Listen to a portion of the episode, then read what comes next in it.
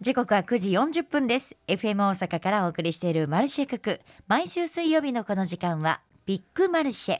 663万人以上のユーザーを持つソーシャル経済メディアニュースピックスとのコラボレーションで国内外100メディアのニュースのほかニュースピックス編集部が作成するオリジナルの記事を紹介していきます今週もニュースピックスの平山さんにお越しいただきましたよろしくお願いいたしますよろしくお願いします。先ほど世界の長者番付番組でもご紹介しましたが、今日はそれについてなのかなと思ったら違うんですよね。そうですね。まああの非常に近いところの話ではあるんですけど、はいまあでイもーロンマスクさんね、27兆円そうですよ、はいもうわけわかんないねって話をさっきしてたんですけども、そうですね。はい。すごいハードワーカーなんですって。そうですね。あのよく言われているところで言うと、週にだいたい120時間ぐらい働かれると。週にですよ。そうですね120時間。はい少なくとも110 100時間以上働いてて120時間以上働く時もあるって言われてますね寝てますか？そうですねあけど寝てるっていうあの朝7時に起きるみたいなことも言ってますし、へーもう働くことが苦じゃないんでしょうね。きっとそこまでいくとねあの多分なんですけど7日間働いてますね週のうち休んでない。そうじゃないとあの120時間なかなかいかないんでうー大体ひ1日平均1 5 6時間を7日間働いてるんじゃないかなと思思いま すよね計算上はやっぱそこまでしないと。はいあのトップ10には入ることができないのかな。そうですねジェフ・ベゾスさんとかもハードワーカーと言われてますし、あそうなんですねはいやはりまあ皆さん、まあ、あのスタートアップからはい。こう企業が大きくなっているので、うまあ、ん皆さんもともと働くこそとっがかそっか。割と体育会系で。そうですねもちろん自分が働くっていうことは社員にももちろん働くよねって多分そういう。ねまあ、ことに今の時代なんでなねってんのかなそれを求めてないかもしれないですけど、うはんいまあ、自分は働きたいんで働くっていうスタイルだと思いますいけいどね。ですね。はい、さあ今週はですね月曜日に東京証券取引所ここがまあ再編されましたよね。三、つの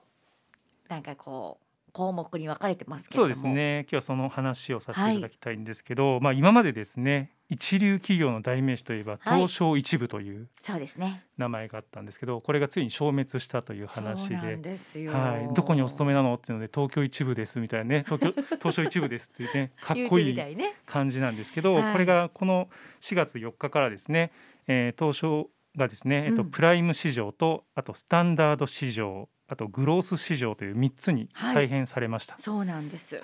でこれはですね1961年に東証2部が創設されて以来およそ60年ぶりの再編になるんですね。そんなに変わってなかったんですね。そうなんです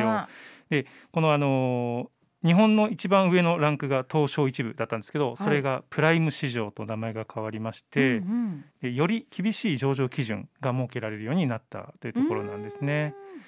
まあ、あの今回の、ね、再編あの注目を浴びてるんですけど、まはいあ、やはりあの東証一部からプライム市場への移行っていうのが一番注目を浴びていうんそうてそ,、ですね。まあ、そこを、ね、細かく話したいんですけどこれまであの東証一部っていうところに上場していた企業ってうん2177社あったんですよね。はい。でこれのうち84%がプライム市場に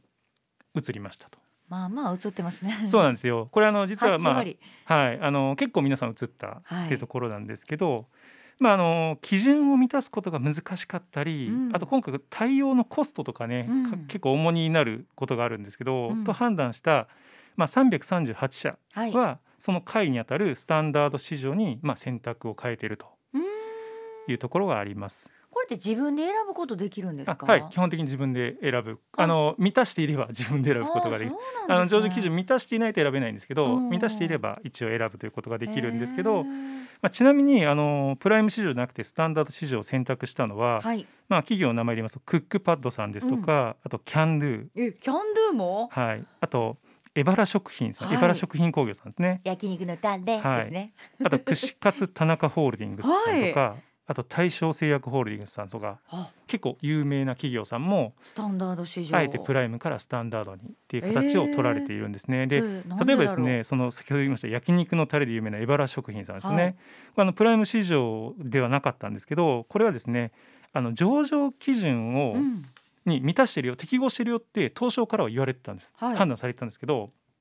ただあの将来的に基準をた、例えばみ満たせなくなるあーリスクがあったりとか。あと結構こちらが大きいんじゃないかなと思うんですけど基準を満たすためにコストとか労力がすごくかかるんですね。あそっか、はいそれだったらもうそうなんスタですよンだったらダスタンダーードドででいいいいややっていう形で、まあ、選ばれてるんではないかと言われていまうすーんでそのコストとか労力ってじゃあ何なのってことなんですけど、はい、あの上場してる限りですねあの上場維持基準をうん、毎年審査を受けないといけないんですよ今度からそうなんだ毎年受からないと、そうなんですこのねプライムの方にはいけないんだはいでプライム市場ではあの高い水準のガバナンスっていうのが求められていてですね、うんで例えば独立社外取締役が3分の1以上いますよっていうことでしたりとか、あと気候変動が事業活動に与える影響をちゃんと開示しないといけないと大か、変ですね、はい、あとおそらくこれが一番皆さんあのネックになってるんだと思うんですけど必要な情報を英語で開示してくださいと。ああもう企業によってはもう別に海外ねそそうなんですよんなに将はい来目指してないし、はい国内なのっていう人は開示する必要ないですそうもんね。なんですね。あの今回プライム市場ってやっぱりグローバルな市場であることを目指しているところもあっあーそうでてすね海外の投資家さんにちゃんと情報発信してくださいよっていうのが一つ条件になってるんですね。でこれが結構あのしくさん今言われたようにいやか海外の投資家さん別にいいですというか、うん国内の投資家さんだけでうんいいですっていう方もいらっしゃるんで、そうなってくるとまあプライムを選ばないという選択も一つあるそうっねてことになりますね。海外の方に株を買ってもらうためには開い。示しなきゃいけないんだ。そうなんですよね。なので、まあ、エバラ食品さんもそうだったと思うんですけどこのプライムの上場プライムという名前うんよりもあのそういうコストが大きいと判断すると、まあ、こういう企業っていうのは今後出てくるかもしれ増なえるいでと。しょうね。はい、っていう形になってます。はい。で、まあ、その他で言いますと、まあ、東証2部とかあうとんジャスダック、マザーズの企業っていうのはですね、えー東証2部とジャスダックスタンダードってところに上場している企業は、うんまあ、全てスタンダード市場に移行しました。へでえ。マザーズとジャスダックグロース市場に上場している企業は、まあ、1社を除いて全てグロース市場という一番こううん3つ目ですね、に、えー、と移行されましたということですね。でじゃああの東証一部とはい。プライムの違いって何ですかうんっていうところもあると思うんですけどこれ東証一部さっきあの2177社あったそうです結構あるねっ。て話はいだと思うんですけど、これ実はですねあの上場維持に必要なレベルが結構低かったんですね。へえ。であとはあの実はあの2部からのくら替えとかのあの条件をちょっと緩和していたところがあってはい。結構、まあ、条件低めに一部になれるっていう時代が続いてたので、まあ、それも是正するために今回プライムというのができているんですけどであとあの一部に上場してしまえばはい。その時の基準さえ満たしていればうん。一部に残り続けられるルールだったんですね。あー。毎年じゃなかったんですそうね。なんです審査されるのは。はい、で今回プライムになったことで新規上場とうん上場維持っていう基準が原則い共通うーんになったの。で上場した時の状態を常に保ち続けなければ一部に、あプライムにはいられないというあーより厳しく。そうなんですね。だったわけはいですね、でもその東証一部の中でもねもう世界的に超有名な企業もいれば、そうじゃない企業もこれ一緒のグループの中に入ってたそうわなんけででしすょよ。はい。そうなるとねそうなんですね。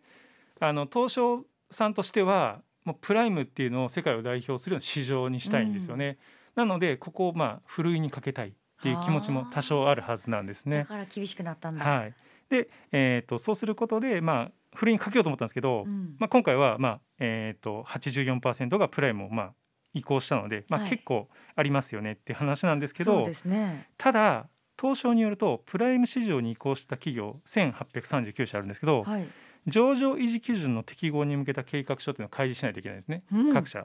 それが基準に満たしていなかった、はい経過措置って言われてるんですけどっはい、ていう企業がすでに295社あるんですあら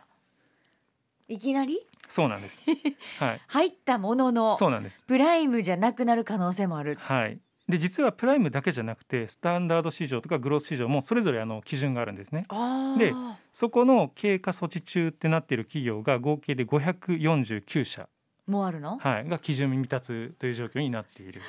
わはい、ただ、まあ、経過措置は取られているので、はい今はそこに入れるんですあ、ね。うん、今はね はい、でただ経過措置なんでしょって話なんですけど、東証は経過措置の終了時期をまだ開示してないんですよ。早く開示して はい企業もドキドキしますよはね、い、でただただですね永遠ではなく一定期間ですよとは言ってるんです。なのでどこかのタイミングでやはりあの満たされてないところは、うんまあ、市場を変更したりとかうん、ああとはまあ非上場化はって形で、まあ、上場をやめるというそうですよね形の選択を取らざるを得ないところっていうのが出てくるんじゃないかと今言われている。でもそれによってほら株主さんがね、はい、ちょっと動いたりとかもあるかもしれませんそうよね。なんですよ。その今までだとその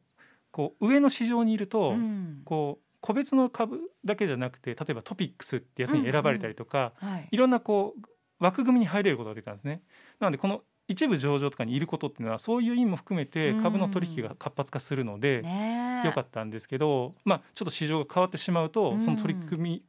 枠組みの中にも入れなくなったりとかってそういうです形よにねなると、まあ、株式の流通が減ったりとか、はい。まあ、値段が下がったりとかじですねあるそういうのが起こる可能性があるのかもしれませんね。で、まあ、皆さん必死に多分ここを合わせていくんじゃないかと。うん、これがでもまだいつかっていうのは期限はわからない。そうなんですね、まあはい、決まってほしいですよね。例えば何月とかね、はいここそうでですね毎年いろいろと見直す時期はいというのをはっきりしてもらった方がいろんな方もいいのかなと。そうです。ね。はい。で、うんまああのこれがね今後どうなっていくかわかんないんですけど、まあ東証さんが目指しているようなプライムっていうのがはいまた一流企業の証とそういねう市場になれるかどうかっていうのは多分今後うん、各企。業さんの頑張りだったりとか、はい。そういうので変わってくるんじゃないかと言われています。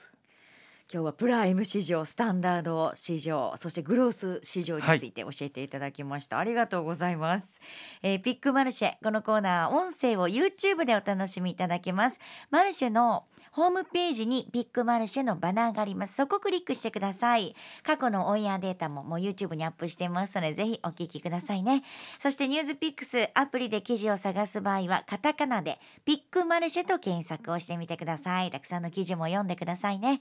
この時間はニュースピックスの平山さんにお越しいただきました。ありがとうございました。ありがとうございました。